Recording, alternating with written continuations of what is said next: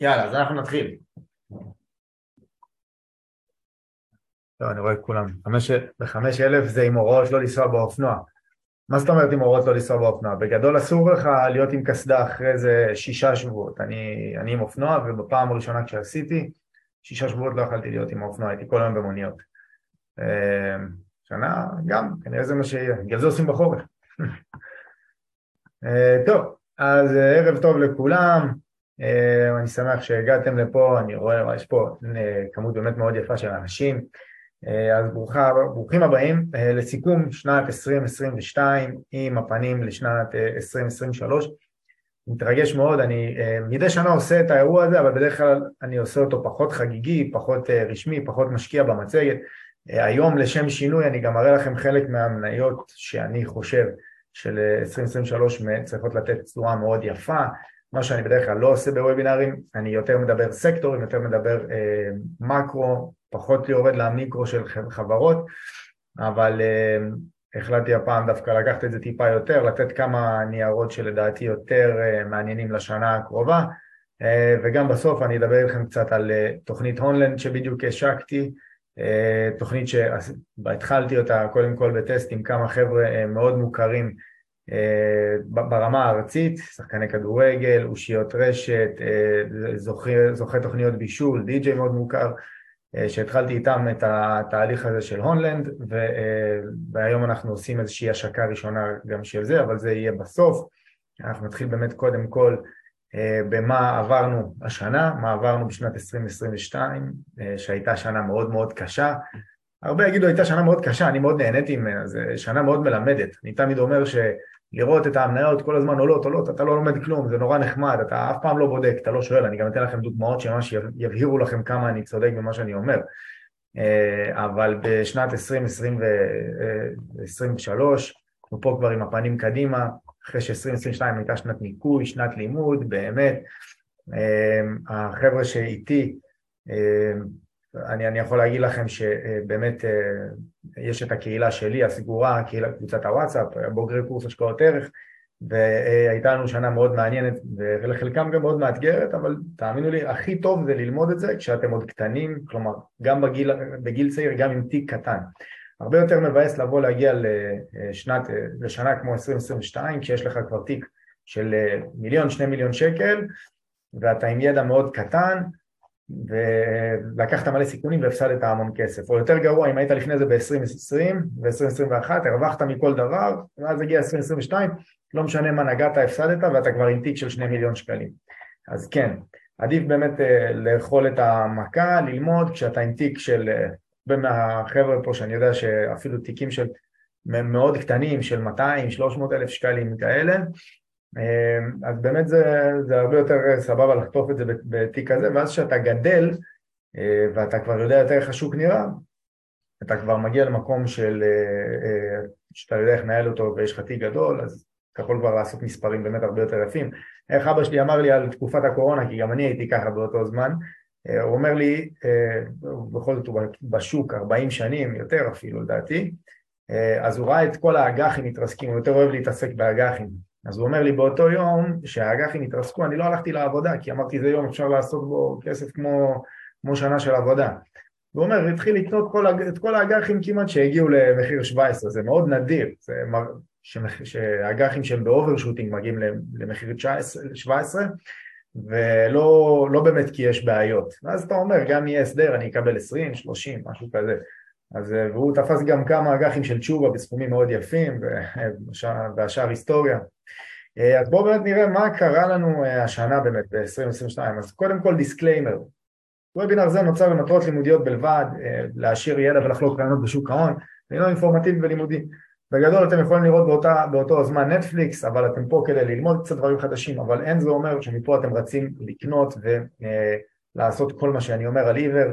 ניהול השקעות צריך לעשות לכל בן אדם בהתאם לגיל שלו, לצרכים שלו ולריבת הסיכון שלו. אני אישית מודה ואומר תמיד על עצמי שאני יותר אוהב סיכון, זה הגיוני, גם אני יותר צעיר, אה, אבל חשוב להבין ולהבדיל בין אוהב סיכון לבין מהמר. אוקיי? אוהב סיכון זה אומר שאני נחשף לניירות ב, אה, כמו מניות וגם לפעמים אופציות לגדר את התיק, אבל בעיקר מניות, אבל אני עושה את זה בחוכמה, מהמר זה מישהו שקונה בלי לדעת למה, כי הוא רואה גרף עולה, כי המליצו לו וכולי וכולי, תבדילו תמיד בשוק בין מהמרים, מהמרים תמיד מפסידים פה כסף, יכולים להרוויח שנה אבל למחוק אותה לחלוטין, אני אסביר לכם איך זה קורה גם, ומי שחושב, גם אם יש לו שנה שהוא טיפה חוטף בה, ומי שמבין ולמה הוא עושה את הדברים, לאחר מכן הוא גדל, גדל ויודע איך לצאת מזה טוב. מה קרה השנה? שנה מרתקת. למה? כל מה שאתם מכירים השתנה. הנסדק שהפציץ כל כך בעשור האחרון, אה, התרסק לחלוטין, ירד 33 אה, אחוזים, בשיא גם הגיע ל-35 אחוזים. אה, מדד ה-S&P 500 מבחינתי, וצריך להיות גם מבחינתכם, הברומטר של העולם ירד בשיא שלו כמעט 20 אחוזים, ירד, ירד גם 25 אחוזים, אבל סיים במינוס 20. ה-S&P 500 הוא תמיד צריך להיות מבחינתכם הברומטר של העולם, זה מצב הכלכלה העולמית וזה מה שאומרים שקורה בעולם. אל תנסו לחפש כל מיני דברים אחרים, גם אתם רואים אותי תמיד כותב על ה-S&P 500, לא סתם, אני פה כדי לתמוך בכם ולעזור בכם, לכם, חשוב לי שתראו בי אה, באמת איזה מישהו שילמד אתכם איך להגיע ליעדים שלכם בחיים אה, ואיך לעשות כסף. אני יכול להגיד שכשאני בניתי את עצמי בשוק ההון לא היה משהו כזה, לא היה מישהו ברשת שאפשר ללכת אחריו ו- וגם לדבר לעניין, לא מדבר על מוכרי חלומות, מדבר על אנשים שמדברים לעניין. אה, אז כשאני אומר לכם, ה-S&P 500 הוא תמיד צריך להיות הבנצ'מרק שלכם, המדד הבוחן שלכם, תקשיבו לי בנושא הזה. דבר נוסף, אה, אה, תל אביב 125 שלנו, המקומי, ירד 11 אחוזים, כמעט 12 אחוזים. חשוב להבין, השוק הישראלי הראה איתנות לאורך רוב השנה, זה קצת השתנה, חלק אומרים בגלל הבחירות, אני לא חושב שזה בגלל הבחירות, אני חושב שזה יותר בגלל הירידה בסחורות, ו, אה, בסחורות ואנרגיה ובנקים, כל המקומות שאנחנו היינו יותר חזקים בזמן שהעולם חטף, אז, אנחנו, אז דווקא בישראל היה מאוד חזק, ואפשר היה לראות שברגע שהסחורות, אנרגיה ו... אה, שסחורות, אנרגיה אה, ו... ובנקים יתחילו לרדת בכל העולם, אה, אז גם בישראל זה חטף, ובאמת חטף יותר בעוצמה, גם בגלל שהנזילות פה נמוכה, אז זה, זה חלק מההזדמנות. כשאין הרבה נזילות, שהשוק יורד למטה בעוצמה, קרנות נאמנות, כולם זורקים, אפשר לקנות מוצרים מאוד טובים במחיר זול, אני אתן לכם גם כמה דוגמאות כאן. אה, אפילו לחברות שיש בהן גם הרבה נזילות, לא חייב להיות גם קצת נזילות. אז אמרנו סחורות עלו יפה, מדד הסחורות ראינו 13% למעלה, נפט עלה, בשיא הוא עלה אפילו הרבה יותר, לדעתי עלה איזה 80% בשיאו כשהגיע ל-125 אה, וכמובן באירופה דווקא ראינו שבריטניה נתנה תשואה חיובית, מפתיע מאוד, אה, בהתחשב בזה שהייתה באינפלציה של 11%, אבל זה גם בגלל שהסקטורים שלה זה בעיקר בנקים וסחורות, ריו טינטו כאלה, וזה מה שהשפיע עליהם. האם אנחנו הולכים לעוד שנה בעייתית? בואו נסתכל מה קורה. היסטורית ניתן לראות בבירור כי לאחר שנים של ירידות השוק מגיב בעוצמה מעלה. אתם יכולים לראות שלדוגמה בשנת 1930, שאין כבר מה להתייחס לזה כי השווקים היום באמת שונים לחלוטין, אה, לאחר שלוש שנים של ירידות כמעט, השוק הגיע למצב שהוא אה, אה, עלה 14 שנים, שימו לב באיזה עוצמות, בממוצע 17% בשנה במשך, 17, במשך 14 שנים, מספרים יוצאי דופן. סתם שתבינו, הממוצע העלייה של מדדים של ה-S&P 500 הוא בערך 8% פלוס 2% דיבידנד, כלומר באזור ה-9 עד 10% בממוצע, זה העלייה הממוצעת של מדד ה-S&P 500. תמיד הוא יהיה הבנצ'מארק מבחינתי במהלך המצגת הזאת, אז תמיד תזכרו את זה. מבחינתכם אה, לשאוף ל-9 עד 10 אחוזי אה, תשואה בשנה, רווח בשנה, כמובן שיותר, זה מה שאנחנו עושים, משקיעי הערך, אנחנו מכוונים תמיד להגיע לממוצע גבוה יותר.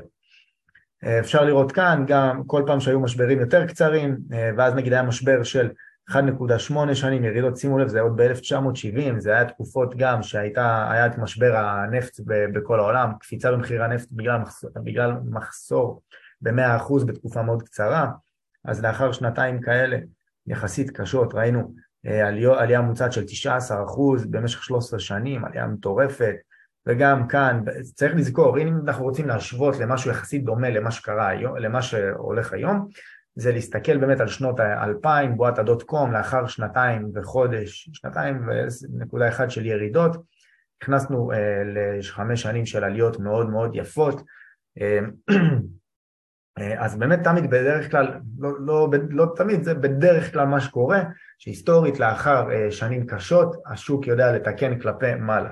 עכשיו, מדברים על מיתון ומה יקרה אם יהיה מיתון, צריך לשים לב שסטטיסטית, כשהמדד ה-S&P ירד במיתון, אה, זה, הממוצע היה 29 אחוזים, לא הגענו לשם שנה שעברה, אבל בשנה שלאחר יציאה המיתון הוא עלה בממוצע גם 40 אחוזים, אוקיי? כלומר מהתחתית ידע לצאת ל-40 אחוזי עלייה, אפשר לראות כאן, זה נתונים מרויטרס, אה, שחתכתי קצת את השם שלהם, אז שיסלחו לי, וגם אגב הגרף פה אה, הראשון, זה היה מהראל, אז נותן קרדיט לכל מי שזה דרכו.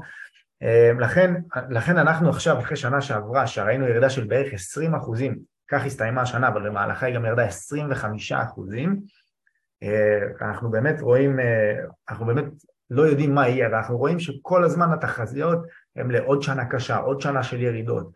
וצריך להבין האם לשם אנחנו הולכים, ואני אראה לכם למה לדעתי אנחנו לא הולכים לשם. אני רק אגיד דבר כזה, הרבה מדברים על כך שהיה פה עשור מאוד מאוד מנופח, שמני... שהמניות עלו חזק מאוד, אה, וזה נכון, היה פה עשור עם עליות מאוד חזקות, אה, ובגלל זה גם חוששים שזה יהיה כמו בשנת 2000, שהיה, שאחרי זה הגענו לירידות של יותר משנתיים. אז אני אגיד על זה שני דברים. קודם כל, נכון שהירידות בפועל היו בשנת 2022, אבל מי שעקב גם ב-2021, כבר מפברואר מניות הטכנולוגיה התחילו לרדת, המניות הקטנות, אוקיי? מה שהחזיק את המדדים למעלה היה ענקיות הטכנולוגיה, אם זה אה, טסלה שהייתה עד השנה, אה, גוגל, אמזון, אפל, אה, הם, הם אלו שהחזיקו באמת את השוק למעלה, למרות שכבר מפברואר היו ירידות, ובאמת הרבה חטפו ב-2021 בלי להבין אפילו איך זה קורה, כי המדד כל הזמן עולה. אמ, כך שקודם כל אנחנו כבר כמעט בשנתיים, אפילו אפשר להגיד שנתיים של ירידות, ודבר נוסף שצריך להבין זה אה, קודם כל אה, אתם, אתם צריכים להבין שבדרך כלל הזמן הכי טוב לקנות זה כשאף אחד לא רוצה לקנות, שכבר יצא החשק, שבאמת חוטפים.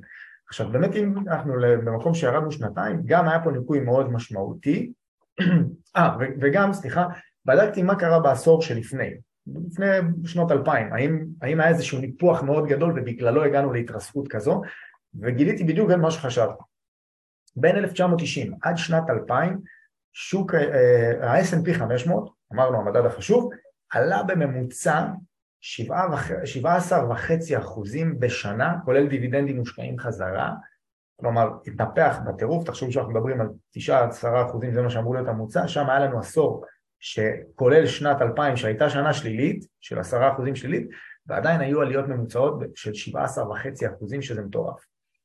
העשור האחרון אה, של, אה, שלקחתי בו את 2011 שהייתה שלילית עד 2022, כולל 2022 שהייתה, אה, סליחה, לקחתי מ-2012 בלי 2011, מ-2012 עד 2022 כולל, אוקיי, את אותם שנים בעצם, אותו פרק זמן, שאמרו עשור מאוד חזק, אז נכון, העשור היה חזק, אבל הממוצע אחרי דיבידנדים מושקעים היה 13.5 אחוזים, כלומר משמעותית יותר נמוך מהעלייה שהייתה לפני שנות האלפיים, כל זאת אגב, כשלפני שנות האלפיים זה היה בריביות יחסית גבוהות, אנחנו תכף נראה בכמה, ואילו דווקא בשנות, בשנים האחרונות הריביות היו אפסיות, מה שמצדיק את העליות מעבר. כך שאני אישית חושב שהמשבר שהיה בשנה שעברה הוא היה באמת כל כך דרמטי שהוא כבר מתמחר הרבה מה, מהמצב הנוכחי. כמה מילים עליי למי שלא מכיר אותי, שמי נועם הדר, אה, אני עם אותה חולצה שאני בתמונה. אה, אני, יש לי תואר בכלכלה ומנהל עסקים באוניברסיטת בר אילן, אה, למדתי גם ניתוח מערכות מידע בטכניון, אני משקיע בשוק ההון משנת 2012, כמו שאמרתי לי לא היה את האפשרות לעלות לוובינארים וכל מיני קורסים אינטרנטיים, אלא אני למדתי את זה מספרים, ואז התחלתי לעבוד בשוק ההון בכמה תפקידים, הייתי ברוקר גידור סיכוני מטח, אה, הייתי פיתוח עסקי בחברה שנקראת אונליין, אה, עשיתי, הייתי תפקיד של, ברוק, של, סליחה, של חתם הנפקות גם של אג"חים וגם של מניות, חלק מהנפקות של ישראכרט, של גלובראנד, של פרש מרקט, של שווה הרבה מאוד הנפקות שהייתי חלק מהן בתקופתי בחיתום עד שיצאתי לעצמאות. איפה ניתן למצוא אותי? אה, אני נמצא בכל הרשת, יש לי קבוצת פייסבוק אה, של 8,000 ומשהו חברים, ערוץ יוטיוב עם מעל 4,000 חברים, טיק טוק עם מעל 3,000, פודקאסט בעונה שלישית כבר, עכשיו אני עם אור פוריה, אנחנו עושים את הפודקאסט אה, ומביאים אורחים מאוד מעניינים. אתם יכולים בכלל לראות גם בפודקאסט, גם בערוץ היוטיוב שלי כמה אורחים אה, באמת ברמה, אם זה איתן כבל ועומר בר-לב שהיו חברי כנסת, אה, חיים כצמן הבעלים של אה, חברת הנדל"ן גזית גלוב, כמה מבכירי שוק ההון, אם זה אותם קוסטיק, המנכ"ל מור קרנות נאמנות, אמיר כהנוביץ', כלכלן הראשי של הפניקס, אמיר הרשקוביץ, מנהל השפעות הראשי של אילון, אילון ביטוח, הרבה מאוד אנשים מאוד בכירים שהבאתי לפרקים שלי, יש את האינסטגרם מעל 4,000 אה, עוקבים, טוויטר אני התחלתי לפעול לאחרונה וערוצי הטלגרם, לדוגמה ערוץ הטלגרם של הסקירות. וכמובן אני הבעלים הגאה של תוכנית הונלנד להשקעות ערך אה, שהושקע ממש לאחרונה והיום אני פעם ראשונה מוציא אותה החוצה אה, ונדבר עליה בסוף אבל באמת אני שמח ומתרגש כי זה משהו שלמדתי הרבה מ-2022 לגבי הנושא של ליווי בשוק ההון וממש לקחתי את זה והחלטתי ליישם את זה בצורה אחרת אה, מה קרה השנה? למה ראינו ירידות? שימו לב, אלו שלושת המדדים, אה, הכתום זה הנסדק, אוי נחתך לי פה השמות שלהם, כתום זה הנסדק, הירוק זה תל אביב 125 והכחול זה S&P 500, דיברנו על זה, הבנצ'מרק הכי חשוב. רואים תמיד, אנחנו רואים את החמש שנים האחרונות שהנסדק באמת נתן תשואות אה, יותר גבוהות מאחרים, אבל גם תראו את ההתרסקות שלו בשנה האחרונה, באמת יש פה ירידה מאוד מאוד משמעותית, תראו איך הוא סגר את הפערים שלו אל מול שאר המדדים, כמעט, ובחמש שנים האחרונות כמעט לא, לא יצא שהוא נתן תשואה עודפת לעומת אה, אה, ה-S&P 500, שזה המודל החשוב. אגב, מי שלא מבין, כשאני אומר תשואה, תחשבו על זה כרווח כשזה עולה או הפסד כשזה יורד. אז, אה, אה, אז אנחנו באמת רואים נגיד את המצב הזה, ולראות ממש איך תל אביב 125 כבר היום, אנחנו לוקחים את החמש שנים, הוא פשוט בתשואה גבוהה יותר גם מהנסדק וגם מה-S&P. כלומר, מי שבחר להישאר בתל אביב 125 שנים, החמש שנים האחרונות, באמת נהנה מתשואה עודפת על העולם, פלוס העובדה שהשקל התחזק לאורך הזמן, כלומר זו הייתה תשואה אחת כמה וכמה יותר גבוהה מלמי שהשקיע בארץ.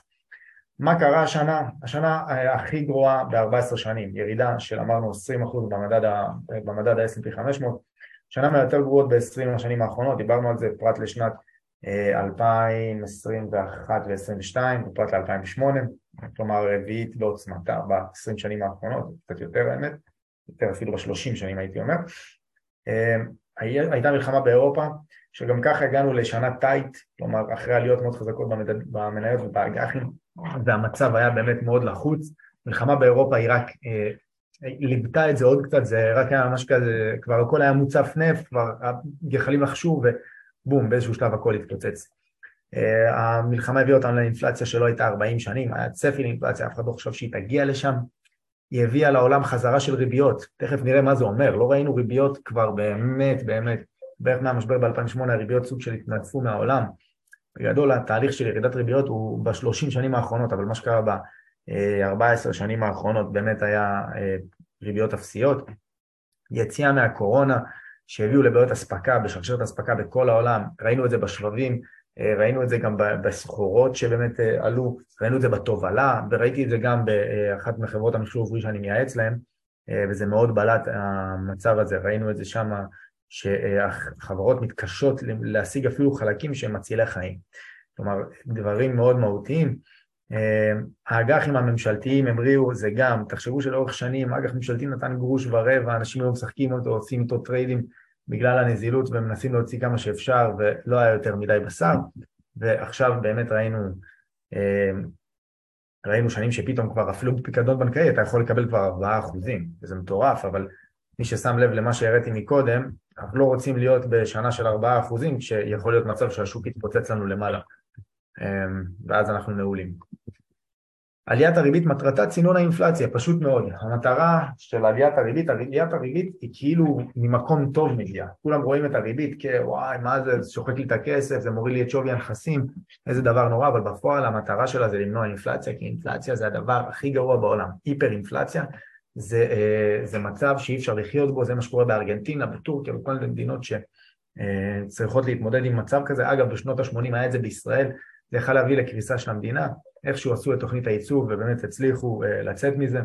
יכולים לראות את מה שקרה פה לאורך, זה הריבית האמריקאית לאורך השנים, שימו לב, uh, ב-1970 היה משבר הנפט, הייתה איזושהי אינפלציה שכבר חשבו שהצליחו להשתלט עליה ואז uh, היא פשוט חזרה להם uh, ומתוך מצב שלא יודעים איך להגיב לה, כי כבר היו בטוחים שהצליחו להשתלט על האינפלציה, זה גם מה שמאוד מפחדים שיקרה עכשיו, בגלל זה אומרים שהריבית תישאר הרבה זמן.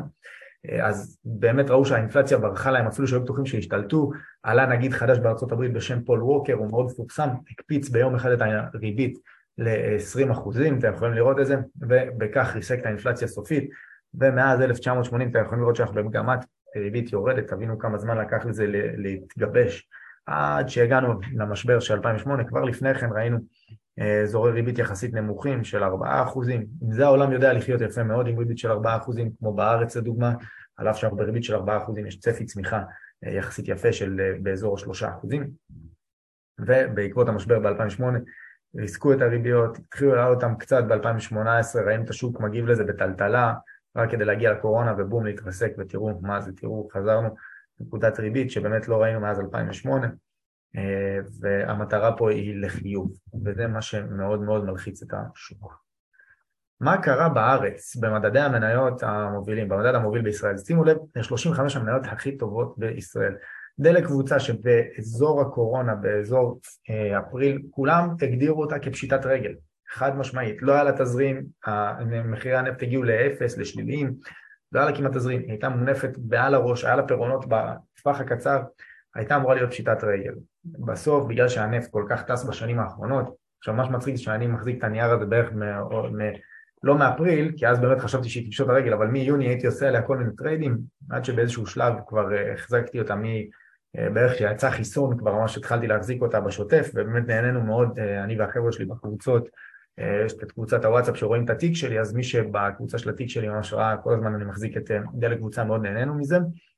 אפשר לראות שאופקו באמת במכשור רפואי התרסקה, היא יוצאת מהמדד עכשיו, שיכון ובינוי, גם ממש לאחרונה אה, התברר שהיא בסכנה.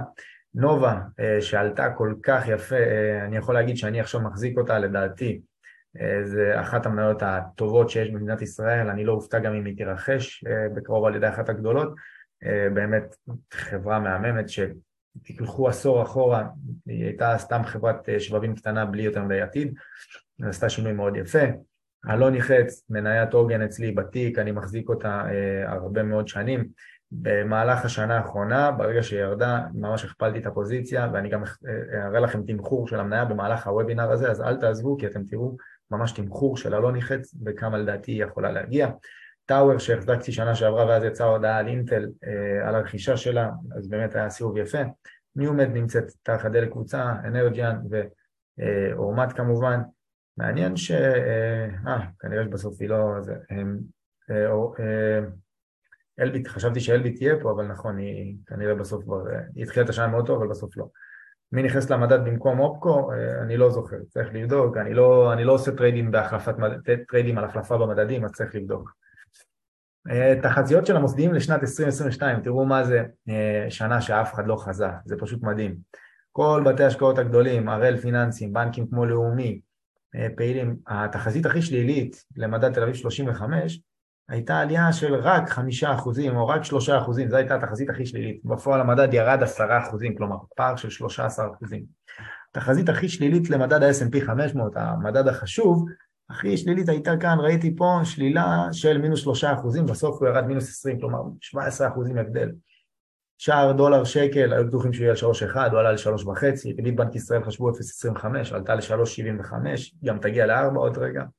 והצמיחה במשק הייתה הרבה יותר גבוהה, כלומר כל הדבר השלילי הזה, כל הציפיות והשלילה שהייתה, ובסוף סיימנו עם צמיחה במשק של שישה אחוזים, זה רק מראה כמה השוק הישראלי כזה חזק.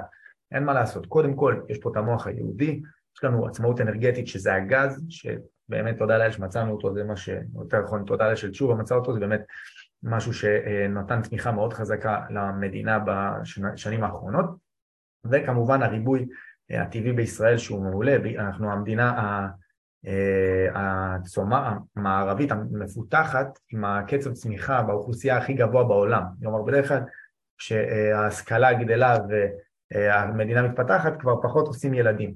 ואילו בישראל, זה גם, זה חלק מהעליות יהודי, כמות הילדים לא, אה, לא יורדת, עדיין עושים הרבה ילדים.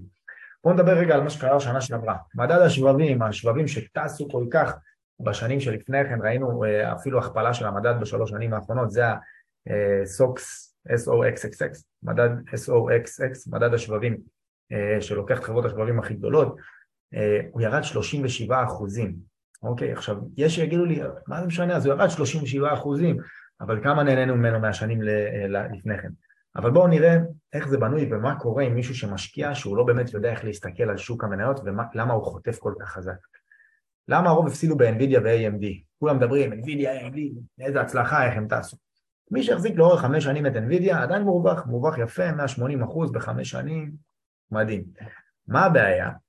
שמי שהגיע למצב שהוא החזיק את NVIDIA לאורך החלק הזה, הוא החזיק מניה במכפיל אה, של 80 אה, ו-90. עכשיו הייתם שואלים אותם, את האנשים שמחזיקים NVIDIA, למה אתם מחזיקים פה? היו אומרים לכם, אה, כי NVIDIA זה השבב הכי טוב בעולם, ותקראו את כל מה שהטכנולוגים אומרים, אה, היא תמשיך לעלות, אין מה לעשות, יש לה את המוצר הכי טוב. חבר'ה, בהשקעות זה לא עובד ככה. אם אתה מחזיק בלי לתת מחיר להחזקה שלך, כלומר עד כמה היא צריכה להיות שווה, אז אתה תמשיך להחזיק אותה לאורך העליות, אתה באמת תהנה מזה, אבל אתה אף פעם לא תדע למכור אותה. עכשיו, אני לא מדבר על למכור פה, בשפיץ, ב-320, אני מדבר אפילו על למכור פה, ב-250, ויותר גרוע מזה.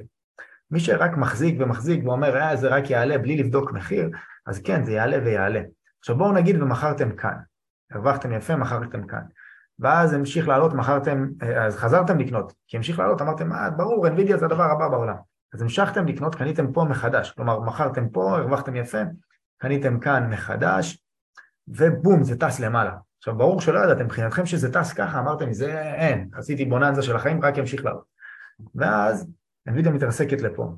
עכשיו מה אתם עושים? אתם לא מוכרים, אתם אומרים בואנה, איזה זולה, היא לפני שנייה הייתה כאן. קונים פה, לקראת 300, ואז היא מתרסקת עוד פעם. אתם אומרים וואי וואי, מה אולי עשיתי טעות ואז קיבלתם את הבום הזה למעלה. אתם אומרים וואי מזל, אני אפילו עכשיו break even קצת. ואז כשהיא מתרסקת לכאן, אתם אומרים זה, כבר הבנו, זה ככה זה עובד, היא עובדת אבל אז היא עולה. ואז אתם קונים פה, ומהייאוש אתם קונים גם כאן. ופה מי שהחזיק את NVIDIA לאורך חמש שנים כל הזמן קנה עוד ועוד ועוד בירידות וחטף. והיום NVIDIA היא ברור לכולם שמדובר על חברת שבבים אה, אולי הכי טובה בעולם, אה, לעילה ולעילה, מוצר יוצא דופן, בעיקר בעיקר בתחום ה-G-Forceים, אה, ויכול מאוד להיות שבעתיד נראה פה חברה שהיא אפילו שוב תשלוט, תשלוט בעולם השבבים, אבל בסוף לכל מניה יש את המחיר שלה, והיום עם כל הירידות האלה, NVIDIA במכפיל רווח של 66, אוקיי? עם כל הירידות האלה מהשיא, משער של 330 לשער, ירדה בערך 50 אחוזים אה, מהשיא שלה, והיא בשער 66. כלומר, זה לא שהיא פתאום נהייתה כזו זולה, היא עדיין מאוד יקרה. ואנשים, אה, בגלל זה אני אומר, אתה בסוף קנית לאורך כל הדרך ועדיין נשארת עם נייר מאוד יקר ביד. ומישהו פה כותב אה, ראה ערך טסלה, ובדיוק מה שקרה עם טסלה. טסלה זה בדיוק אותה דוגמה, ואני כל הזמן אמרתי, אני אמרתי, בודדים האנשים שהרוויחו על טסלה, מהסיבה המאוד פשוטה. מי שקנה טסלה, הוא קנה אותה כי טסלה תשנה את העולם, טסלה זה החברה הכי טובה בעולם, אין עוד מניה כמו טסלה, אין עוד רכב כמו טסלה. וזה עלה ועלה ועלה, ופשוט ברגע שהתחיל לרדת, התחיל לקנות חזרה. כי ככה, זה, ככה הראש, הראש האנושי עובד, ככה זה כשאתה קונה, בלי לשים מחיר. ואני עוד מעט אראה לכם איך מסתכלים על מחיר באמת למניה. תשארו כאן, אתם תבינו בדיוק נגיד איך אני מתמחר מניה, זה מאוד מרתק לראות את הדוגמה הזאת.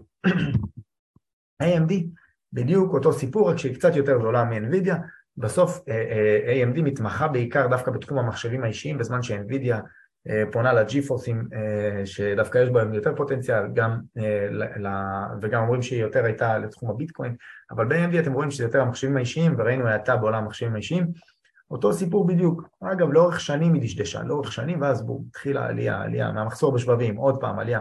שימו לב, בחמש שנים 450 אחוז, זה מטורף, מספרים מטורפים, וזה אחרי הירידות שלה שירדה 70 אחוז מהשיא.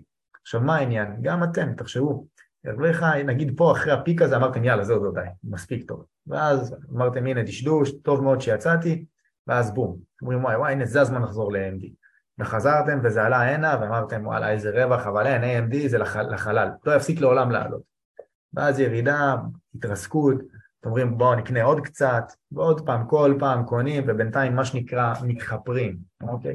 בטוחים שקניתם ואתם אומרים אה, בסדר בסוף אני נשאר עם נייר זול ביד אבל זה לא נכון כי בסוף AMD שהיא חברה מדהימה באמת אין מה לדבר גם אני רק חוזה לה עוד טובות אבל היום ברמת המחיר היא נמצאת במכפיל של 44 על הרווח שלה האם זה שווה את זה? צריך לתמחר אותה לגמרי ולבדוק אותה ברמה הטכנולוגית גם כמה זה אפשרי ובכלל להבין האם שוק השבבים יכול להגיע לתמחורים כאלה. לדוגמה כשה-NVIDIA ו-AMD היו בבסיס שלהם, אני העליתי ממש תמחור, הראיתי איך לתמחר את השווי של NVIDIA ו-AMD אל מול אינטל, הראיתי שכדי ש-NVIDIA ו-AMD יגיעו לשווי שבפועל נתנו להם בשוק, שווי השוק שלהם למחיר, זה אומר שהן שתיהן צריכות למחוק את אינטל.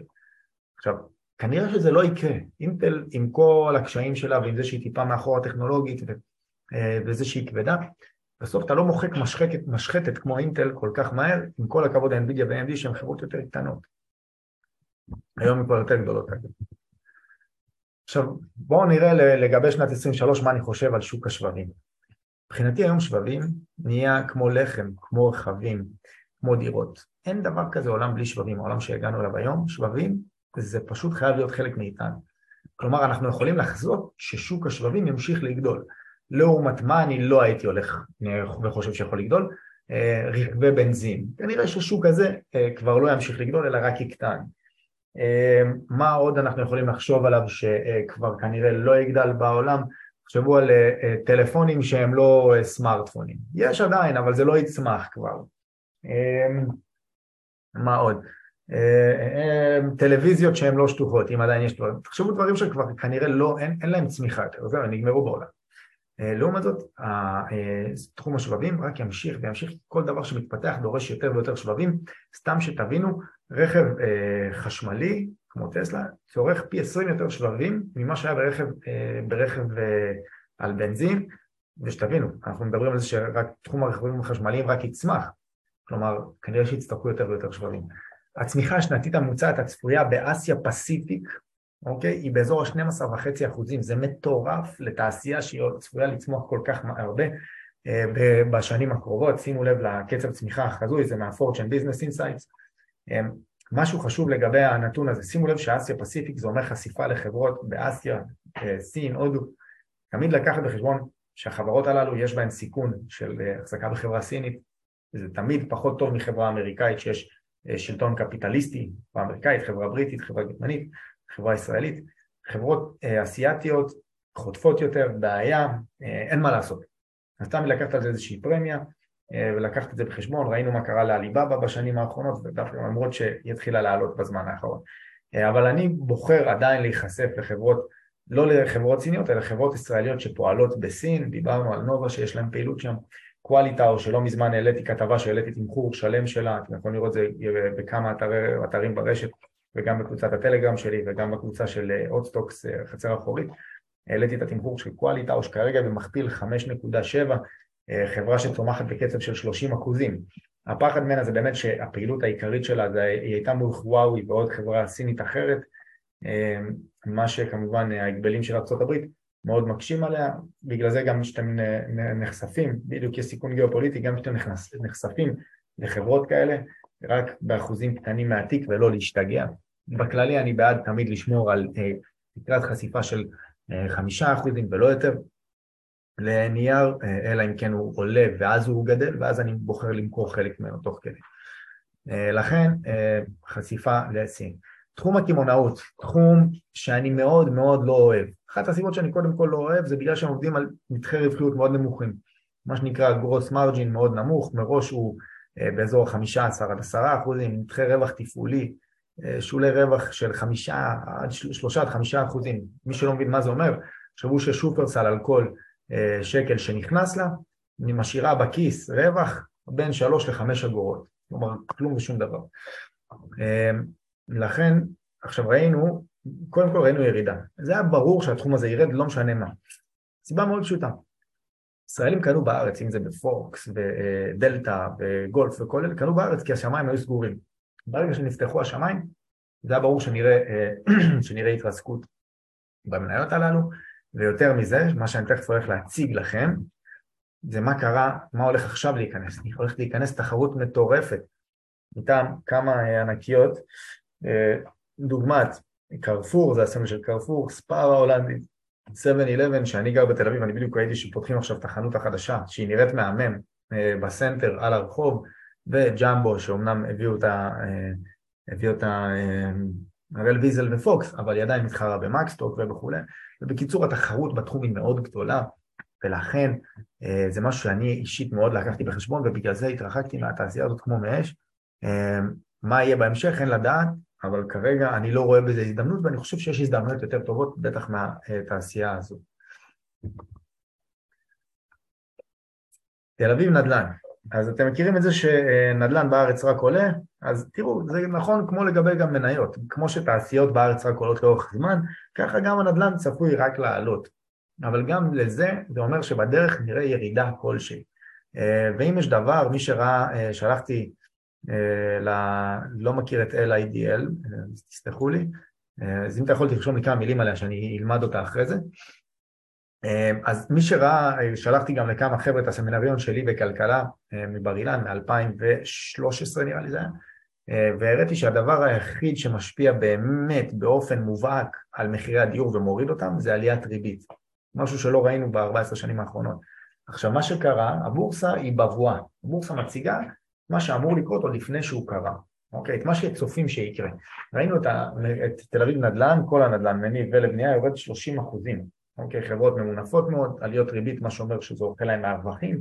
בנוסף, כשיש עליית ריבית, הנכסים שווים פחות, בגלל שהתזרים שווה פחות, ולכן המניות הנדל"ן מראש יורדות, כאילו מתוך ציפייה שקודם כל הצמיחה נעצרה, כלומר עליות מחיר לא נראה, אין, אין ספק שלא נראה עליית מחיר לא בשנה הקרובה, בוודאות לא בשנה הקרובה, ספק אם בשנה הבאה, ויש גם שאומרים שיהיו ירידות מחיר, יש כמה תחזיות לגבי זה, הדעה שלי שנראה ירידות מחיר אה, כבר השנה באזור החמישה אחוזים עד עשרה אחוזים, לדעתי זה יימשך גם לשנה הבאה, רק לאחר מכן נראה אה, איזושהי התייצבות ואולי חזרה לעלייה, תהיו בטוחים שעוד עשר שנים מהיום המחירים יהיו יותר גבוהים מאיפה שהם היום. מה יקרה בעוד חמש שנים? אני לא יודע. אה, תלוי איפה תהיה הריבית. אם הריבית, הריבית תישאר באזור השלושה עד ארבעה אחוזים לחמש שנים הקרובות, סביר להניח שמחירי הנדל"ן יישארו איפה שהם. אם הם יעלו, אה, אז זה ישנה את ה... אם אה, הריבית תרד יותר, זה ישנה וכנראה שתראה גם את הנדל"ן עולה יותר מהר. חברת קמעונאות גרמנית, לאחרונה קנו את שוורץ, חברת, חברת סייבר בארץ, 700 וזה, סופרים, טוב, נקרא עליהם יותר בהמשך. קיצור, לגבי תל אביב נדל"ן, ירידה מאוד גבוהה, מאוד גדולה, בסוף הנכסים בארץ הם מאוד איכותיים, בעיקר בנדל"ן המניב, בעיקר חלק מהחברות, אם אנחנו יודעים להסתכל עליהם נכון. לכן אני באמת חושב שלשנה הקרובה, אחרי שראינו את הנדל"ן חוטף כהוגן שנה שעברה, ולדעתי אפילו יותר ממה שצריך לקרות, כי אני באמת לא חושב שהוא הולך להתרסק, אלא אני חושב שכמה חברות נקודתיות ייפלו בגלל שהם באו עם יותר מדי מינוף, מינוף הלוואות אה, ובתנאים פחות טובים. ולכן אני בחרתי מראש קודם כל שנה שעברה כמעט לא נחשפתי לנדל"ן מניב נחשפתי רק דרך אלוני חצקי מניית אורגן ודרך אה, פוליגון קצת שזה יותר קניון אחד אבל אה, הוא פשוט בתמחור חסר שצפוי להציג פרק אה, אבל תל אביב נדל"ן שחטפה ובואו נסתכל רגע על שווי חברת ההחזקות אלוני חץ אלוני חץ ירדה באזור 33% מהשיא שלה. עכשיו תבינו שזו חברה לעילה ולעילה, כלומר אה, אחת החברות הטובות בארץ בהגדרה עם הנהלה מושלמת ומותג מאוד חזק. אני לפני בערך חצי שנה או שנה הייתי בכנס שלהם לאחר הדוחות הכספיים, בא בעל השליטה נתן מחץ, אדם אה, מאוד מרשים, איש עסקים הטובים בארץ, וסיפר שמי שהשקיע בשנת 92 שהחברה נהייתה ציבורית 100 אלף שקלים במניית החברה. עד שנת 2002, כלומר שם 100 אלף שקלים ב-92, דיבידנדים מושקעים חזרה, עד 2002 לא נגע, 100 אה, אלף השקלים הפכו ל-1.4 מיליון שקלים, לא רע, אבל אם חיכית מ-2002 עד 2012, 1.2 או 1.4 מיליון שקלים הפכו להיות 12 מיליון שקלים, שזה לא רע, ב-20 שנה הפכתם 100 אלף שקלים ל-12 מיליון שקלים, יפה, אבל הבוננזה האמיתית זה מי שהחזיק את המניה עד אה, שנת 2022, עד האמצע שנה שעברה, כלומר מי שהחזיק עד אותו רגע כולל דיבידנדים מושקעים חזרה, המאה אלף שקלים הללו משנת 92 עד שנת 2022, 30 שנים, הפכו להיות לא פחות מ-40 מיליון שקלים. אתם מוזמנים לבדוק את זה, מחשבון ריבית דריבית, תבדקו את התשואה הממוצעת, תכפילו את המאה אלף שקלים ותראו אם הדיבידנדים מושקעים חזרה ואתם תראו שזה באמת המספר, אני הלכתי ובדקתי את זה אחרי זה בבית. אה, אז שתבינו כמה החברה הזאת איכותית.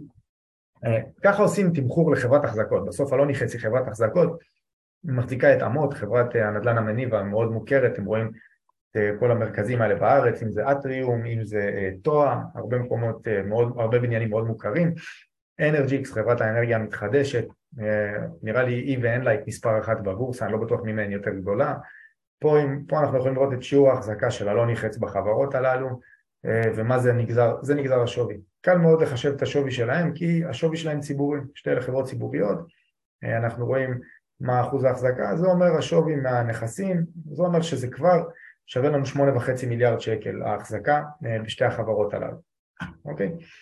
מעבר לזה יש לנו החזקה בחברה שנקראת קאר פרופרטיז בארצות הברית, חברה שנקראת אוקספורד בוסטון בארצות הברית וחברה שנקראת ברוקטון אוורלסט באנגליה שזה, עכשיו אלו חברות פרטיות אז אי אפשר פשוט לגזור לפי שווי ההחזקה אז צריך לקחת את השווי בספרים, אוקיי? אנחנו, זה השווי שהם כתובים בספרים החברות הללו, כלומר זה החשבונאות על פי שמאים, עכשיו שימו לב שהם תומחרו במחירים הללו כשהריבית הייתה אפס, ובארצות הברית הנדל"ן המניב חטף כהוגן בשנה האחרונה, ככה שהמחירים האלה לדעתי יעודכנו למטה, ותכף נדבר על זה, אז אנחנו יודעים את השווי ההחזקה, אה, לכן יוצא שבסוף כל הנכסים הללו בהחזקות הפרטיות באזור ה-8 מיליארד שקלים, נוסיף את זה ל-8.5 מיליארד שקלים של החברות הציבוריות, סך הכל בערך 16.5 מיליארד שקלים, אלוני חצי בשווי שוק של באזור ה-7-8 מיליארד שקלים, וזה אומר שיש פה כביכול אפסייד של 150 אחוז, אבל כשעושים נאו, זה מה שנקרא נאו, Net Asset Value, צריך להוריד את החוב הפיננסי שהוא 4.5 מיליארד שקלים ועלות מטה מהוונת, סך הכל יוצא שהיא במינוף 30 אחוזים, זה מאוד נמוך, זה ליחס לחברות נדל"ן מניב, זה מראה על האיכות שלה, אנחנו רואים שזה אומר שהיא בערך שווה, לפי התחשיב הזה, 11 מיליארד שקלים, בשוק היא נסחרת באזור ה-7 מיליארד שקלים, כלומר כביכול היא אמורה לעלות 65 אה, אה, אחוזים כדי להגיע לשווי המתומחר שלה. אבל, ויש פה משהו מאוד חשוב, החברות הללו, השלוש הללו לדעתי יקבלו שיערוך חדש, אה, צריך לקחת אפילו 20 אחוז למטה, מה שאומר פחות שלושה מיליארד שקלים אולי, ואז אני מאמין שה upside הוא דווקא משבעה לבערך שמונה וחצי, אולי, אולי תשעה מיליארד שקלים, שזה עדיין upside יפה, אבל זה למה בחרתי גם אה, להגדיל את ההחזקה שלי באלוני, נייר מדהים, אה, זה שהוא ירד שנה שעברה זה רק עשה אותו הזדמנותי יותר לדעתי, שוב אני לא ממליץ, זה פשוט הבסיס של התמחור שלי, אולי בסוף נראה שהמחירים פה יחתכו ב-50% ולא ב-20% כמו שאני חושב, אין לדעת. דבר נוסף לגבי הנדל"ן בארץ, התחדשות עירונית, אתם יכולים לראות בכל מקום כתבה, זה מהשבוע האחרון, תראו זה ב-24 שעות. התחדשות עירונית בחדרה, מאוד דירות חדשות, מחכים לאישור דרעי, אושרו תקנות תמ"א. שקד לא שרת הפנים, אבל החלופה שלה לתמ"א 38, שני מיזמי פינוי-בינוי. אין סוף כתבות אה, על אה, תחום ההתחדשות העירונית, אני מחזיק כמה חברות מהתחום, אני לא אחשוף אותן כאן, כי גם אלו חברות קטנות ואתם יכולים ממש מהר להזיז אותן בשוק, ואנחנו לא רוצים לעשות דבר כזה, ושתדעו שאני מאוד חשוף לתחום ומאוד מאמין בו לשנה הקרובה. אה, עשינו, אה, אני ועוד כמה חברות שאנחנו דווקא בתקשורת, חברות השקעות וקרנות קידור קטנות, ובאמת כשניסינו לבחור איזה תעשייה תהיה הכי חמה לשנה הקרובה, אנחנו מעריכים שזו ההתחדשות עירונית. אחד הדבר, הדברים שהובילו את התזה שלנו לשנה הזו הייתה שמחירי הקרקע בארץ מאוד, יקר, מאוד יקרים, שימו לב, במכרז האחרון בראשון לציון מחירי קרקע כבר היו 20% אה, יותר נמוכים ממה שהם היו ב, אה, לאחרונה, כלומר אה, בזמן מאוד קצר, יחסית, שוב, כי זה בפחות משנה, ראינו ירידה של 20% ברכיב הקרקע, שהוא אחד הרכיבים היותר בעייתיים כשבונים. כלומר, הרבה פעמים היזמים בוחרים להתרחק ממקומות מסוימים בגלל רכיב הקרקע. היתרון בהתחדשות עירונית זה שאתה לא משלם על הקרקע, אתה לוקח בניין קיים, הורס אותו, בונה אחד חדש, כלומר אתה לא נחשף לרכיב הקרקע, אה, זה מאוד, אה, אה, זה, זה חוסך לך הרבה מהמינוף והרבה מהסבל שאתה צריך וגם הרבה מהאישורים שלפעמים צריך לקבל, אתה כבר חוסך אותם ואתה יותר, יותר חשוף, אתה לא חשוף אליהם, סליחה, לחלק מהסיכונים. טוב, בואו נמשיך. שנים, השנים האחרונות היו מעולות לתעשיית הסחורות, מן הסתם, מהרגע ש... זה כן עשה לאקסלבי על הסחורות, אפשר לראות אחרי שנים של דשדוש, הגיעה הקורונה, מה שלא הפסיק לקרות בקורונה, המשיכו לבנות תשתיות אה, ואנשים המשיכו לחיות, פשוט לא טסו ולא יצאו מהמדינות שלהם, אבל אה, אה, עדיין היה ביקוש לסחורות, מי זוכר תשתיות היו מאוד, בפעילות מאוד חזקה, כל מה שדחו לאורך שנים, אתם צריכים לראות את תל אביב, מה קרה בשנים האלה של הקורונה, איך הפציצו אותה בבניית תשתיות, רק בגלל שנוצר איזה, איזה פער כזה וכולם בבית אז אפשר לבנות, מה שהביא לטיסה במחירי הסחורות, בגלל זה גם, זו הסיבה שהאינפלציה כל כך נדחפה כלפי מעלה, ראינו את הסחורות במחירים מאוד גבוהים. פה ראינו התרסקות בגלל כל, ה, כל המהלכים להרגעת האינפלציה, באמת ראינו התרסקות במחירי הסחורות, והעלייה כאן היא מאוד פשוטה. מי שלא יודע, סין 33 שנים אחרונות הייתה סגורה. המדינה הייתה סגורה, אי אפשר היה להיכנס אליה, הגבלות מאוד קשות בגלל הקורונה, זה מדיניות זירו קוביד לאורך שלוש שנים. ומה שקרה בחודש האחרון לאחר מחאות, תאמינו, לא, תאמינו או לא, הציבור בסין ממש החל במחאות דרמטיות ולהילחם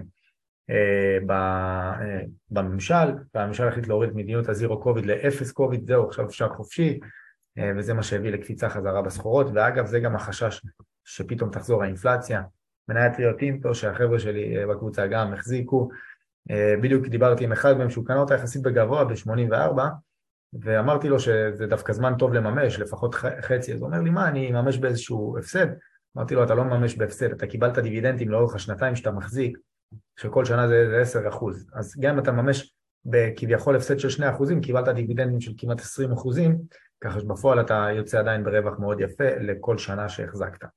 כלומר, אה, מי שלא מכיר את, את מדיניות הדיבידנד, איך זה עובד, מה קורה למניה כשהדיבידנד יוצא, אז זה כבר מהדברים שיותר צריך אה, להבין בשוק, אבל קח בחשבון שלפעמים אתה יכול להסתכל על הגרף ואתה תחשוב שאתה בהפסד, אבל אתה לא, בגלל שקיבלת דיבידנד לאורך זמן. סליחה, תסתכל על התיק, תראה שאתה כביכול בהפסד בנייר, אבל אתה לא, כי אה, קיבלת את הדיבידנד. הגרף כבר מגלם את הדיבידנד.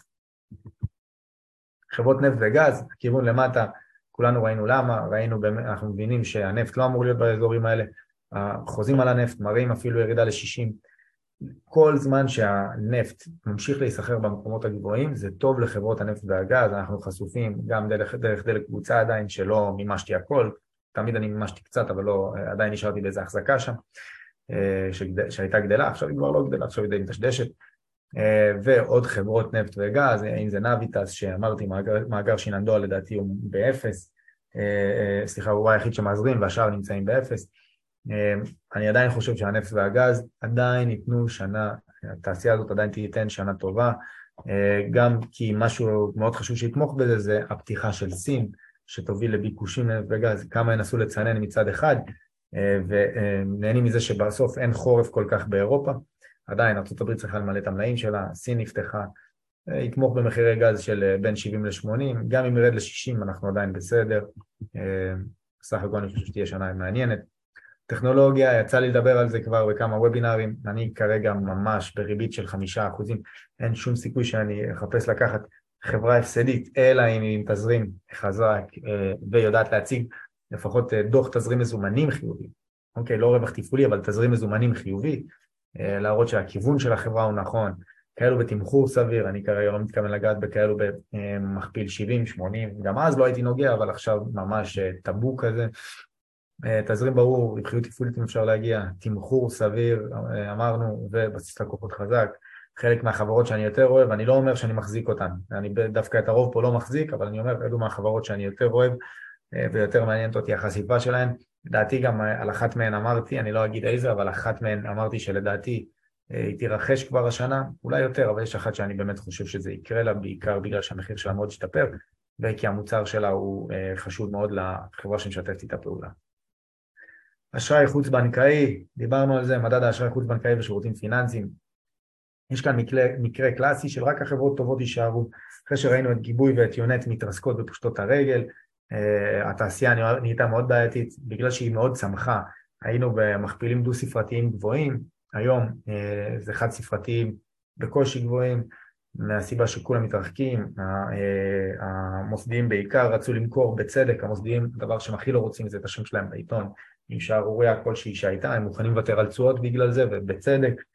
אה, ולכן פה מה שיקרה בסוף רק החברות החזקות והטובות והאיכותיות יישארו, בגלל זה אני בוחר בסוף להישאר אצל הוותיקות יותר והנה אתם יכולים לראות עד כמה לחזקות והטובות אה, אין באמת חשש, באה חברה כמו נאווי וקונה נתח כל כך גדול מחברה כמו ישראכרט, כלומר היא אומרת אני אפילו אנסה אולי להשתלט בהמשך, היא לא מנסה כרגע להשתלט, אבל אין לדעת, והיא פותחת את עצמה לעוד שווקים שהם רלוונטיים לתעשייה. אה, לדעתי מאוד מעניין לעקוב אחרי הסיפור הזה, ראינו שעכשיו גם הראל רוצה לקנות את השליטה בישראכרט. אה, מאבק שליטה זה תמיד דבר טוב שיכול להרים את מחירי הנייר, אה, אני לא ממליץ על זה, אבל מי שעקב אחריי בקבוצת וואטסאפ הסגורה עם החבר'ה, יצא לי לדבר לא פעם על העניין הזה של מאבק שליטה, שאפשר לראות שזה באמת ירים. בתחילת השנה, בתחילת שנת 2022, היה מין מאבק שליטה על, על השליטה בגזית גלוב בין כצמן דרך נורסטאר לבין ישראל קנדה. הם סוג שניסו להשתלט על הקבוצה ועל החברה. מה שהיה באמת הייתה סוג של מלחמת שליטה. אני זוכר שאני לקחתי את הנייר ל trade, הוא עלה איזה תשעה אחוזים, עלה שלושה עשר אחוזים בשלושה ימים, משהו כזה. אחרי זה הוא עלה יותר, אבל עלה בסוף איזה 18 אחוזים, אני אחרי 13 אחוזים יצאתי מה trade, אבל היו כאלה שעוד נשארו אולי למעבר, 13 אחוזים בשבוע בערך, משהו כזה, הספיקו לי. אני אף פעם לא מחפש לקנות בהכי נמוך, למכור בהכי זול, תמיד לקחת את הטווח הנכון, תמיד לקחת טווח ביניים. אגב, לגבי הלא נחת שהראיתי לכם, תמיד צריך לקחת שיש דיסקאונט של חברת החזקות, כך שגם אם בסוף נשארנו עם 40 אחוזים, אפסייד, צריך לקחת בחשבון נגיד אה, באזור ה-20 אחוז, 15-20 אחוז אה, דיסקאונט על חברת החזקות, ועדיין יש לנו פה אפסייד יפה. אה, בעקבות הירידות ב-2022 אני הבנתי משהו, הבנתי שהמשקיעים החדשים מחקו את עצמם ברחו מהשוק, אוקיי, אני ראיתי את זה, רואים היום שהכסף שיש בשוק הוא יותר חכם, יש פחות שחקנים טיפשים שקונים ביקר ומוכרים בזול כשמתרסק ולא יודעים מה עושים, ו... קונים את כל מה שמם ומדובר ברשת. גם מי שלמד ומי שלא למד, זה לא משנה, חייבים איש מקצוע שיגיד להם, אני רואה ממש אנשים אה, שפנו אליי עם שאלות הזויות, הזויות. אנשים שהפסידו בהפסדים 80 אחוז, אומרים לי בוא תסביר לי מה אני עושה כדי להחזיר אותם חזרה. הם חבר'ה, ואגב, אני יכול להגיד להם שחבר'ה, חלק מאלה הצטרפו לתוכניות שלי בהתחלה, הצטרפו אליי ואמרו לי את הדברים האלה, אמרתי להם אין מה לעשות. תקשיבו, הפסדתם 80 אחוז, עכשיו אין פה איזה נוסחת קסם להחזיר, להחזיר את ה-80% האלה. אם מישהו יודע לחזות, תבינו, ירידה של 80% אתם צריכים לעלות איזה 400-500% כדי להחזיר את הירידה. אם מישהו יודע לעשות 500% בשנה, שנתיים או חמש, זה, זה מטורף וזה ממש מקום אה, שאתם אה, הייתם רוצים, אבל אי אפשר לדעת, אף אחד לא יודע לעשות את זה. אה, גם לא טריידרים שזה המקצוע שלהם, הם לא מחפשים את המספרים האלה. אה, עכשיו, גם לראות קורס, אני אומר לכם, זה אחלה, אבל אי אפשר לה, באמת אה, ללמוד את המאה אחוז מקורס, חייבים לקבל תשובות ולראות איזשהו, איזושהי תמיכה שוטפת, משהו שבועי שתמיד מעדכן אתכם. אני יכול להגיד לכם שאפילו אני, שאני חי את השוק, אני כל הזמן הולך ל, ל, עולה לקורסים של אחרים, ככה, בשביל האפדייט, בשביל לחיות את זה, כל הוובינרים הש... בערב שיש, אני שומע אותם תוך כדי ריצה. אני השבוע היה וובינר ביום ראשון או שני, על תחום התשתיות עם יעל ויצנר, משהו, אם אני לא טועה בשם, ויצייר או ויצנר, והוא ממש דיבר על, על תחום התשתיות ועל כמה חברות נקודתית שהן באמת אה, במחיר טוב אה, לדעתו. שמעתי את זה תוך כדי ריצה, תמיד להיות חלק מזה, כי לראות רק קורס ולחשוב שזהו אתה יודע, זה לא מספיק. מי שבורח עכשיו מהשוק, יחזור רק כשיהיה יקר ויושמע שהשכן שלו ירוויח כסף. זה מאוד מאוד פשוט, ראיתי את זה ב-2022 קורה כל הזמן. כל מיני כאלה שבהתחלה היו נורא שחצנים ונורא גיבורים, הייתי רואה את זה בווי וורק, כל מיני הייטקיסטים צעירים שאי אפשר ללמד אותם כלום כי uh, הם כבר יצאו מהצבא והם מרוויחים משכורות מאוד גבוהות אז לא צריך ללמד אותם כלום. ואני uh, יכול להגיד לכם שאני נתתי להם uh, הרצאה בשנת 2021 לאיזה חברה. אמרתי להם אתם תראו שטסלה עותרת 50 אחוז עכשיו בדרך טסלה עלתה איזה 30 אחוזים. כשהיא עלתה 30 אחוזים אחד מההרצאה הזאת אמר לי באת, ראית? אתה אמרת טסלה תרד 50 אחוזים, תראה ירדה 30 אחוזים. אז אני לפני שבועיים, כי אני יש לי זיכרון מאוד טוב, אני לא אוהב לרקוד לאנשים על הדם ואני גם מאוד סבלני, אני לא אחכה שיהיה מופסד 10 אחוזים, אני נותן להפסד להתבסס לפני שאני בא, הוא בא לאיזה קפיצה להשתחצן. אני חיכיתי, לפני שבועיים רק שלחתי לו באיזה שמונה בבוקר, אולי עכשיו מעניין לקנות את טסלה. שנתיים אחרי uh, המצגת ואולי שנה אחרי שהוא בא אמר לי, אמרת טסלה תרד, תראה איך היא, עלתה. אחרי ירידה של 70 אחוזים אמרתי לו עכשיו היא אולי מתחילה להיות מעניינת. אה, אז אני אומר, מי שבורח עכשיו מהשוק יחזור רק כשהוא יהיה שוב יקר, ככה זה אצל, זה האופי של הבני אדם, הראיתי לכם את זה. משקיע פרטי קונה יקר ומוכר רק בהפסד עמוק, כלומר הוא לא ימכור, הוא לא ימכור בדרך. כלומר, משקיע פרטי שלא מבין, שהוא לא מבין למה הוא קונה ואיך, ואיך זה עובד, הוא רואה את השוק יורד, אז מה עושה? הוא קונה עוד. כי מבחינתו הוא לא יודע למה הוא קנה, אז הוא גם לא יודע למה למכור. מתי הוא כן מוכר? הוא מוכר בהפסד עמוק, שהוא מיואש לחלוטין, ושכבר הכתבות הן לא כתבות חיוביות, אלא הכתבות הן שממה, הן חושך. אני יכול להגיד לכם שהשוק הוא תמיד צופה פני עתיד. לכן כשיש כתבות רעות ויש חושך, זה הזמן הכי מעניין לבדוק. לא אומר לקנות. לא, אל תרוצו לפתגמים, באפט אמר, הזמן הכי טוב זה שיש אה, דם ברחובות.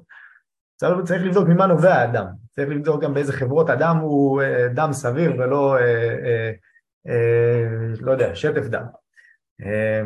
צריך לראות שבאמת אנחנו מדברים על חברות טובות שפשוט ירדו, כמו שאמרתי לכם עכשיו על אלוני חץ שהצגתי לכם, אם זה קואליטה או אם זה חברות אשראי חוץ בנקאי שירדו לחד ספרתי למרות שהן מאוד מאוד חזקות פיננסית ולא חזירות, עובדות חכם.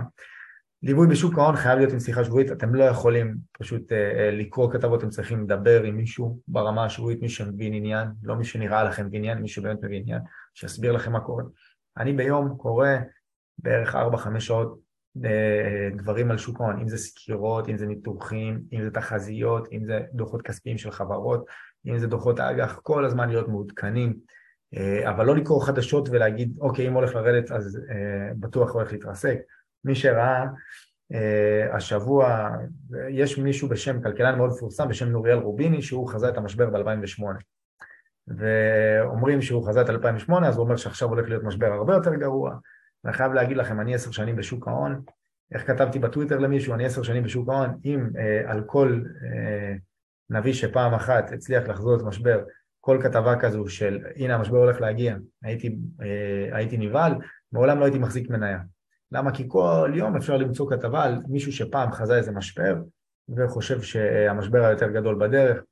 אה, אה, אגב, אה, אפשר קצת פרטים על תוצאות, מישהו שואל פה, אפשר קצת פרטים על תוצאות הליווי השנתי בוואטסאפ שניהלת לגבי תשואות ב-2022, אז הראיתי בקהילה הסגורה שלי, הראיתי אני השנה בזמן שהמדד בארצות הברית ירד 20% עם S&P 500 ובארץ ירד אה, 10%, אני הייתי בהפסד של 2%, שאגב אני יכול להגיד שכבר השנה, אנחנו עשרה ימים מתוך 2023, אנחנו ברווחים של 4.5%, 4 אחרי היום, אמ, ככה שסך הכל אני מאוד מרוצה משנה שעברה, להיות בהפסד של 2% כשהמדדים ירדו, הנסדק 30 ה snp 20 ובארץ 10 אה, להיות בהפסד של 2 זה מעולה, סך הכל זה שם אותי על ממוצע מאוד מאוד גבוה בשנים האחרונות, אה, כי בתקופת הקורונה גם היה אפשר לעשות כסף מטורף למי שעשה את זה נכון. אמ, עכשיו דבר נוסף, חייבים ללמוד מעדכונים שוטפים ולא רק מסרטונים. סרטונים זה נחמד, אתם חייבים כל הזמן אה, להיות מעודכנים וליהנות מהתחום. מי שראה העליתי לטוויטר וגם לקבוצות שלי, שפנה אליי אחד, מישהו שהוא דווקא חבר מהצבא, אה, והוא למד את התחום של השקעות אה, פסיביות. אה לא, הוא קנה את שני הקורסים, והוא, אבל הוא התעסק רק בפסיביות, הוא מעולם לא התחיל להתעסק ולקנות מניות, והוא, והוא שאל אותי אם, אם לעבור להתעסק במניות, ואמרתי לו, זה לא בשבילך, הוא כל הזמן שואל אותי שאלות כאלה של פחד אימים, כאילו כל מה שהוא חושב שהדבר היחיד שקורץ לו בשוק ההון זה הכסף, אבל אין לו שום עניין לזה. ואני אומר לו, עזוב, זה לא בשבילך. תשקיע במדדים, זה מספיק לך, זה לא מתאים לכולם להשקיע במניות, ואתם חייבים להבין את זה על עצמכם. מי שרק רוצה להשקיע במדדים, תלמד איך להשקיע במדדים, כי אתה הולך לעשות את זה לאורך כל החיים, תלמד איך להשקיע ולקנות מדדים זולים שמשקיעים דיבידנד חזרה ויודעים לעקוב אחרי המדד בצורה טובה, ומזה לעשות אה, כסף, אבל תדע גם את זה לעשות טוב, ומי אתה אוהב להשקיע מניות, אה, תלמד לעשות את זה נכון. 2023 השקתי את אונלנד, אמרתי לכם שיש כמה וכמה, אה, יש כמה וכמה חבר'ה שכבר עובדים איתי, מי שמכיר את רוני שנקמן, גם בנינו קורס שמיועד להשקעות לנשים, נקרא דופקות חשבון, זה באמת משהו שאנחנו גם רוצים להגיש לאיזושהי תחרות עולמית לקידום, לקידום העולם הפיננסי לנשים. אנחנו מאוד גאים בתוכנית הזו, אז אה, רוני, אנחנו מכירים עוד הרבה שנים ואני היועץ הפיננסי שלה ושל המשפחה שלה. אה, תומר רומנסקי, אה, תומר רומנסקי זוכה בייק אוף ישראל, גם בדיוק כחלק מהליווי בהונלנד, עוד לפני כן הכרנו כשליוויתי אותו פיננסית לעשות איזושהי עסקה מאוד גדולה והוא חלק מהונלנד, גיא מלמד, חלוץ בני סכנין, נראה לי שמתי אותו פה עם החולצה של הפועל באר שבע, שהוא יסלח לי על זה, אה, גם אותו אני מלווה, ועומר ארליכמן, כל החבר'ה האלה שאני מצייג, עומר ארליכמן הוא די.ג'יי אה, מאוד מוכר בארץ, הוא גם מופיע בחו"ל, אה, כל אלה, אני לא סתם שם את התמונה שלהם באישורם שאני אציג אותם כחלק מלקוחות אונלנד, ואם אתם מכירים אותם אתם מוזמנים לפנות אליהם, ובאמת עליהם ניסיתי קודם כל לראות שהתוכנית עובדת יפה, ובאמת אני מאוד מרוצה. אה, לגבי הטכנולוגיה אמרת שאתה נמנע מקנייה, האם זה נכון גם לגבי S&P הגדולות שמובילות את הטכנולוגיה? לא, אני, קודם כל אני לא נמנע מלקנות טכנולוגיה, אני פשוט מאוד בורר את, ה, את, ה, את מניות הטכנולוגיה שאני קונה, מאוד חשוב לי שהן יהיו תזרימיות, מאוד חשוב לי שיהיה להם קהל לקוחות ברור, שאי אפשר לעזוב אותם, לדוגמה אה, מי שמחזיק CRM, Salesforce, אפשר להיפטר מהחברה הזו, זה כמו להחזיק מייקרוסופט, מה לא תעבוד עם אקסל, לא תעבוד עם וורד, כאלה אז גם כאלה, ולחפש אותם בתמחור נכון, בחברות תזרימיות, נותנות ביטחון מאוד טוב, אה, ש, שלא כל כך קל להיפטר מהם, זה הדבר הכי חשוב, שיש להם פוטנציאל צמיחה מעניין. אה, מה זה תוכנית אונליין שדיברתי עליה? אונליין כוללת שנה, שימו לב, זה החלק שבו אני מציג לכם את התוכנית, ואני היום, בגלל שזה השקה, זה יהיה לכם באמת מחיר מאוד מאוד מיוחד למי שמעניין אותו, אה, זה כבר לא פשוט לפתוח לכם סרטונים ותלמדו לבד, אלא מעכשיו אתם נכנסים לקבוצה איתי, שבמשך שנה יש לכם גישה לוובינר שבועי איתי, שאני סוקר את השוק ועונה לכם לשאלות, זה שווה בערך 4,000 שקלים. חברות לשנה בקבוצת הוואטסאפ, ראיתי כבר כמה חבר'ה כאן שהם חברים בקבוצת הוואטסאפ שלי, אה, אז החברות הזאת היא בדרך כלל בעלות של 1,200 שקלים, אתם מקבלים את זה כחלק מתוכנית אונליין, מענה בשאלות, אה, לשאלות אישי בוואטסאפ ממני במשך שלושה חודשים, זה בשווי 3,000 שקלים. מערכת תמחור מניות אמריקאיות וישראליות, זה בעצם במקום שאתם עכשיו תצטרכו למשוך את כל הנתונים ולבנות אותם באחד, אחד, עד כדי לקבל איזה מחיר, האם מניה זולה או יקרה, יש לכם אה, מערכת תמחור שעושה לכם את 90% אה, מהעבודה, אתם עושים קופי פייסט לנתונים בקבוצה מכה אחת, ואז אה, מוסיפים את ההנחות שלכם ובום, מקבלים מחיר, זה הופך אתכם להיות הכי מקצועי שיש בשוק.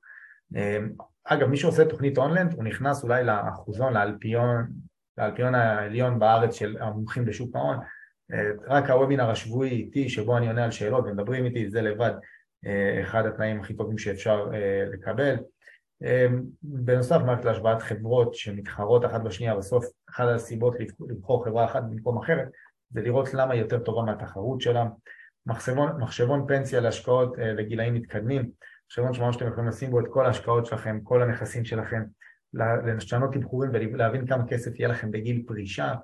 אמ, כל ההטבות הללו שווים 4,000, 5,200, 8,200, 12,200, 13,000, 13,800 והוספתי לכם לתוכנית משהו שלא עשיתי בעבר. במקום שזה יהיה או ליווי בוואטסאפ או רק סרטונים אה, וגישה לוואטסאפ, אני שם פה את האפשרות עם הוובינר השבועי ועם גישה אליי. הוובינר השבועי זה גישה לשנה, אוקיי, במשך שנה אתם מחוברים איתי לשוק, אין דבר כזה של אה, ללמוד לבד, אתם לומדים בליווי איתי, אני לוקח כאן יד ביד ללמוד את שוק ההון. אה, הגישה לסרטונים, יש לכם אותם, זה נשאר לכם לכל החיים, הקורס של השפעות ערך במניות והצעת העושר הפיננסי לכל החיים, אה, ולכן אתם לא רק לומדים סרטונים, אלא שוב, אני אומר, אתם באים איתי, יד ביד, עוברים את השוק כל שבוע, מדברים על, מדברים על המוצרים שיש, מדברים על המצב, למה יורד, למה עולה, איך אנחנו מסתכלים על זה. אה, בוואטסאפ אתם רואים את התיק שלי בינתיים, אתם יכולים להעתיק אותו, אני לא ממליץ, אני ממליץ שכל אחד יעשה את זה, לפי מה שמתאים לו ושילמד איפה לקנות ומה לקנות. אה, מענה באישי לוואטסאפ אה, לשלושה חודשים, אני אגלה לכם סוד, אני אגלה לכם סוד, אני לא מפסיק לענות אחרי שלושה חודשים, אבל זה שתדעו. אה, מישהי פה שואלת האם השוואת חברות אמריקאי, חברות מתחרות זה נכון לשוק האמריקאי גם? ודאי. תקשיבו, כל המאפיינים הפיננסיים של חברות, אם זה בארץ, אם זה בחו"ל, זה אותו דבר. אין הבדל. אני פה מדבר יותר על הישראלי, כי אני חושב שהישראלי הוא הזדמנותי, בעיקר בגלל סיכון המטבע שאנחנו חושפים, אבל uh, זה רלוונטי לאותו, לשני השווקים. Uh, אז אמרנו, יש לכם את השקעות ערך במניות, שהשווי שלו הוא נמכר בדרך כלל במבצעים ב-4,500 שקלים, האצת העושר הפיננסי, התוכנית הראשונה שלי ב-2,500 שקלים. כל זה לכבוד ההשקה במחיר מיוחד. אמרנו שנה גישה לוובינר השבועי של, של סקירות השוק ומענה לשאלות. חברות לשנה בקבוצת הוואטסאפ עם החשיפה לתיק שלי והסקירות היומיות שאני מעלה שם. כמובן כל הזמן יש שם סקירות יומיות, סרטונים מיוחדים, אה, אה, זמנים לשאלות ייחודיות. מענה אישי שלי בוואטסאפ לשלושה חודשים, אתם יכולים חופשי, מערכת תמחור למניות אמריקאיות וישראליות, זה בשווי 4,000 שקלים, מערכת השוואת חברות מתחרות, מחשבון פנסיה, גישה לקורס. בקיצור, הליווי המושלם, יד ביד איתי, שאני עשר שנים בשוק ההון, אין פה כבר רק לראות סרטונים שגר ושכח. מעכשיו יש לכם ליווי מלא שלי איתכם לאורך כל הדרך. המחיר לאחר השקה הולך להיות 9,797, אתם פה מסלול ראשון מעבר לבטא שהרצתי על החבר'ה שראיתם מקודם, אתם המסלול הראשון שאני עושה את המכירה אה, וזה יהיה ב-416 שקלים כפול 12 תשלומים. קודם כל אני שם לכם פה לינק אה, בצ'אט למי שמעוניין לרכוש אה, כבר עכשיו ומכאן אני גם, אתם יכולים לשאול אותי איזה שאלות שאתם רוצים, כבר עכשיו אני זמין. אתם מוזמנים לשאול גם על התוכנית, משהו לא ברור לכם, אה, ואתם רוצים להבין יותר, אז קדימה, תשאלו. ואני אומר שוב, המחיר לאחר השקה זה אומר שכבר באזור, אם אנחנו עכשיו בינואר, מתי הוא אמר שזה, יש לי פשוט איזה מישהו שעושה לי את כל השיווק, אז אני רוצה להבין את הדברים שלו. הבנתי שבאזור מרץ המחיר כבר הולך להשתנות ל-9,797 לפי האסטרטגיה שהוא בנה וכולי וכולי. אמ, לכן מי שאגב באמת מעוניין עכשיו ללמוד שוק ההון, זה הזמן לדעתי הכי טוב, כי אנחנו אחרי שנים של ירידות. אני תמיד צוחק על זה שדווקא בשנת 2022, 2021, שזה היה הזמן הכי גרוע להתחיל ללמוד שוק ההון, כי השוק היה יקר מאוד, אנשים קנו בלי סוף קורסים. אה, לעומת זאת דווקא ב-2022, ש, אה, שהשוק רק ירד, דווקא יותר באו לנושא של תכנון פיננסי והשקעות פסיביות, פחות אה, ללמוד להשקיע בניות, שזה דווקא היה זמן יותר אה, נכון. ועל זה אני תמיד אומר, ישראלים זה העם הכי פראייר שיש. ולמה אני אומר את זה? כי ישראלים מחפשים לחסוך בקטנות, אבל להפסיד בגדולות. זאת אומרת, אתם תראו אותם ממש מנסים ככה לחסוך על דברים מאוד קטנים, בוויכוח כלשהו בסופר, בשוק, אבל בדמי ניהול שלהם בפנסיה הם יכולים לא להסתכל על זה שנים. מי שמכיר את הסימולטור שהראיתי על מחשבון פנסיה, רק לחסוך 0.1 בפנסיה שווה לכם באזור ה-80 אלף שקלים לפנסיה, אוקיי?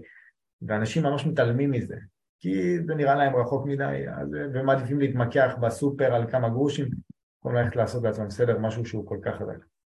איך אתה יודע מתי זמן לקנות ולמכור מניות? קודם כל זה לא מתי זה הזמן לקנות מניות ולמכור, תמיד זה נכון לקנות מניות, תמיד אתה צריך להיות uh, בשוק, אתה לא יכול, תמחר, uh, אתה לא יכול uh, לנחש לאן השוק הולך, אתה צריך לקנות את מה שזול, אוקיי? אתה מחזיק כמה מניות עוגן, שזה מניות שהולכות איתך תמיד ומצמידות אותך פחות למצב השוק, ומעבר לזה אתה בודק תמחור של כל מיני חברות על בסיס נתונים שאתה רוצה לבדוק, דוגמה, קואליטאו, שאני רואה חברה שצומחת ב-40% בשנה אה, והיא נסחרת במכפיל 7, אה, מכפיל רווח של 7, אני אומר מה הבעיה איתה? ואז אני נכנס לדוח, אני רואה שזה בגלל שהיא מוכרת לסין, אז יש את הסיכון של סין ושהיא חברה קטנה, אז תמיד חברה קטנה יש לה יותר סיכון מגדול. אבל מבחינתי אני אומר, שווה לי במצב הזה להיחשף אל החברה, אז אני לא אקנה ממנה 30 אה, או 20 או 10 אחוזים, ואני אקנה 5 אחוזים מהתיק בנייר, פה זה כבר מעניין. אני לא נכנס, החזקתי 3 אחוזים כמניית עוגן. הנייר ירד, הלכתי לתמחור, ראיתי שהתמחור רק השתפר, כלומר היא נהייתה יותר זולה ב-30 אחוזים. אז מה אני אגיד? מה אני אומר, אני לא יוצא, להפך, אני אומר בואנה זו הזדמנות מעניינת לקנות. אם הנייר ירד אה, כל כך דווקא יכול להיות שמעניין עכשיו לקנות, הוא זול. זה השיקול שלי. לגבי מערכת התמחור מניות, מה זה בעצם? זה קובץ אקסל או ממש אתר שבניתם? לא, לא, לא, זה אקסל, אה, אין אתר, אנחנו, זה אקסל שאת מזינה עליו בקופי פייסט בצורה אה, מובנית את הדוחות הכספיים מהבר צ'ארט, אה, עבודה של חמש דקות על כל נייר, ואז את מוסיפה את ההנחות שלך, שזה מה שאת חושבת לגבי החברה. בסוף כשאת מנתחת חברה, את אומרת כמה לדעתך היא תצמח, כמה לדעתך היא תשקיע אה, על, אה, על רכוש קבוע, כל הדברים שבעקבות זה שאת רוצה לקנות את הנייר, למדת. אז שם את ממש עושה את האקסל תמחור. מעבר לזה, כחלק מהפעילות בקבוצת הוואטסאפ ובוובינר השבועי, אני אראה לכם תמחורים שאני עושה לחברות. אני אראה לכם איך אני עושה אותם, גם איך עושים תמחור מקוצר, לא תמיד צריך לעשות DCF מלא, לפעמים מספיק לבוא ולעשות, אה, לקחת כמה מאפיינים, לבדוק את התעשייה, לבדוק את טיב החברה ולהריץ את זה על מכפיל רווח תפעולי או על מכפיל תזרימי, בהתאם לצורך, ואתה יכול להגיע להערכת שווי למניה בכמה שעות. אני בכל מקרה אה, מנהל אקסלים על כל החברות שאני אה, מחזיק ויש לי מעקב שוטף, יש לי את חלק מהחברות שאני מחזיק עשר שנים, חלק כאלה אני מחזיק מיום ההנפקה, מור, מור השקעות אני מחזיק מיום ההנפקה, כמובן שמכרתי כמה פעמים כשהיא עלתה יותר מדי, אבל עדיין תמיד אני משאיר לעצמי איזו יחידה קטנה בתיק, כל מיני חברות כאלה. כן, שאלות. באיזה ימים הוובינר השבועי, האם יש גם הקלטות? קודם כל הוובינר השבועי צפוי להיות בימי שלישי, כמובן שיהיו גם הקלטות, איזו שאלה, אה, מי שלא מספיק יוכל לצפות בזה, זה גם יעלה לאתר הקורס, הכל אפשר לראות. אה, אני זורק פה שוב את, ה, אה, את הלינק למי שמעניין אותו. מעבר לזה, כמובן שיהיה את הוובינר השבועי. אז אמרנו יש את הוואטסאפ, גם, גם שם יש מקום לשאלות. לדוגמה, גם אם נגיד ראיתם את הוובינר השבועי ומשהו לא היה ברור, אתם יכולים מה זאת אומרת מה הלינק? לא ראיתם את הלינק ששלחתי? אתם לא רואים את הלינק ששלחתי כאן?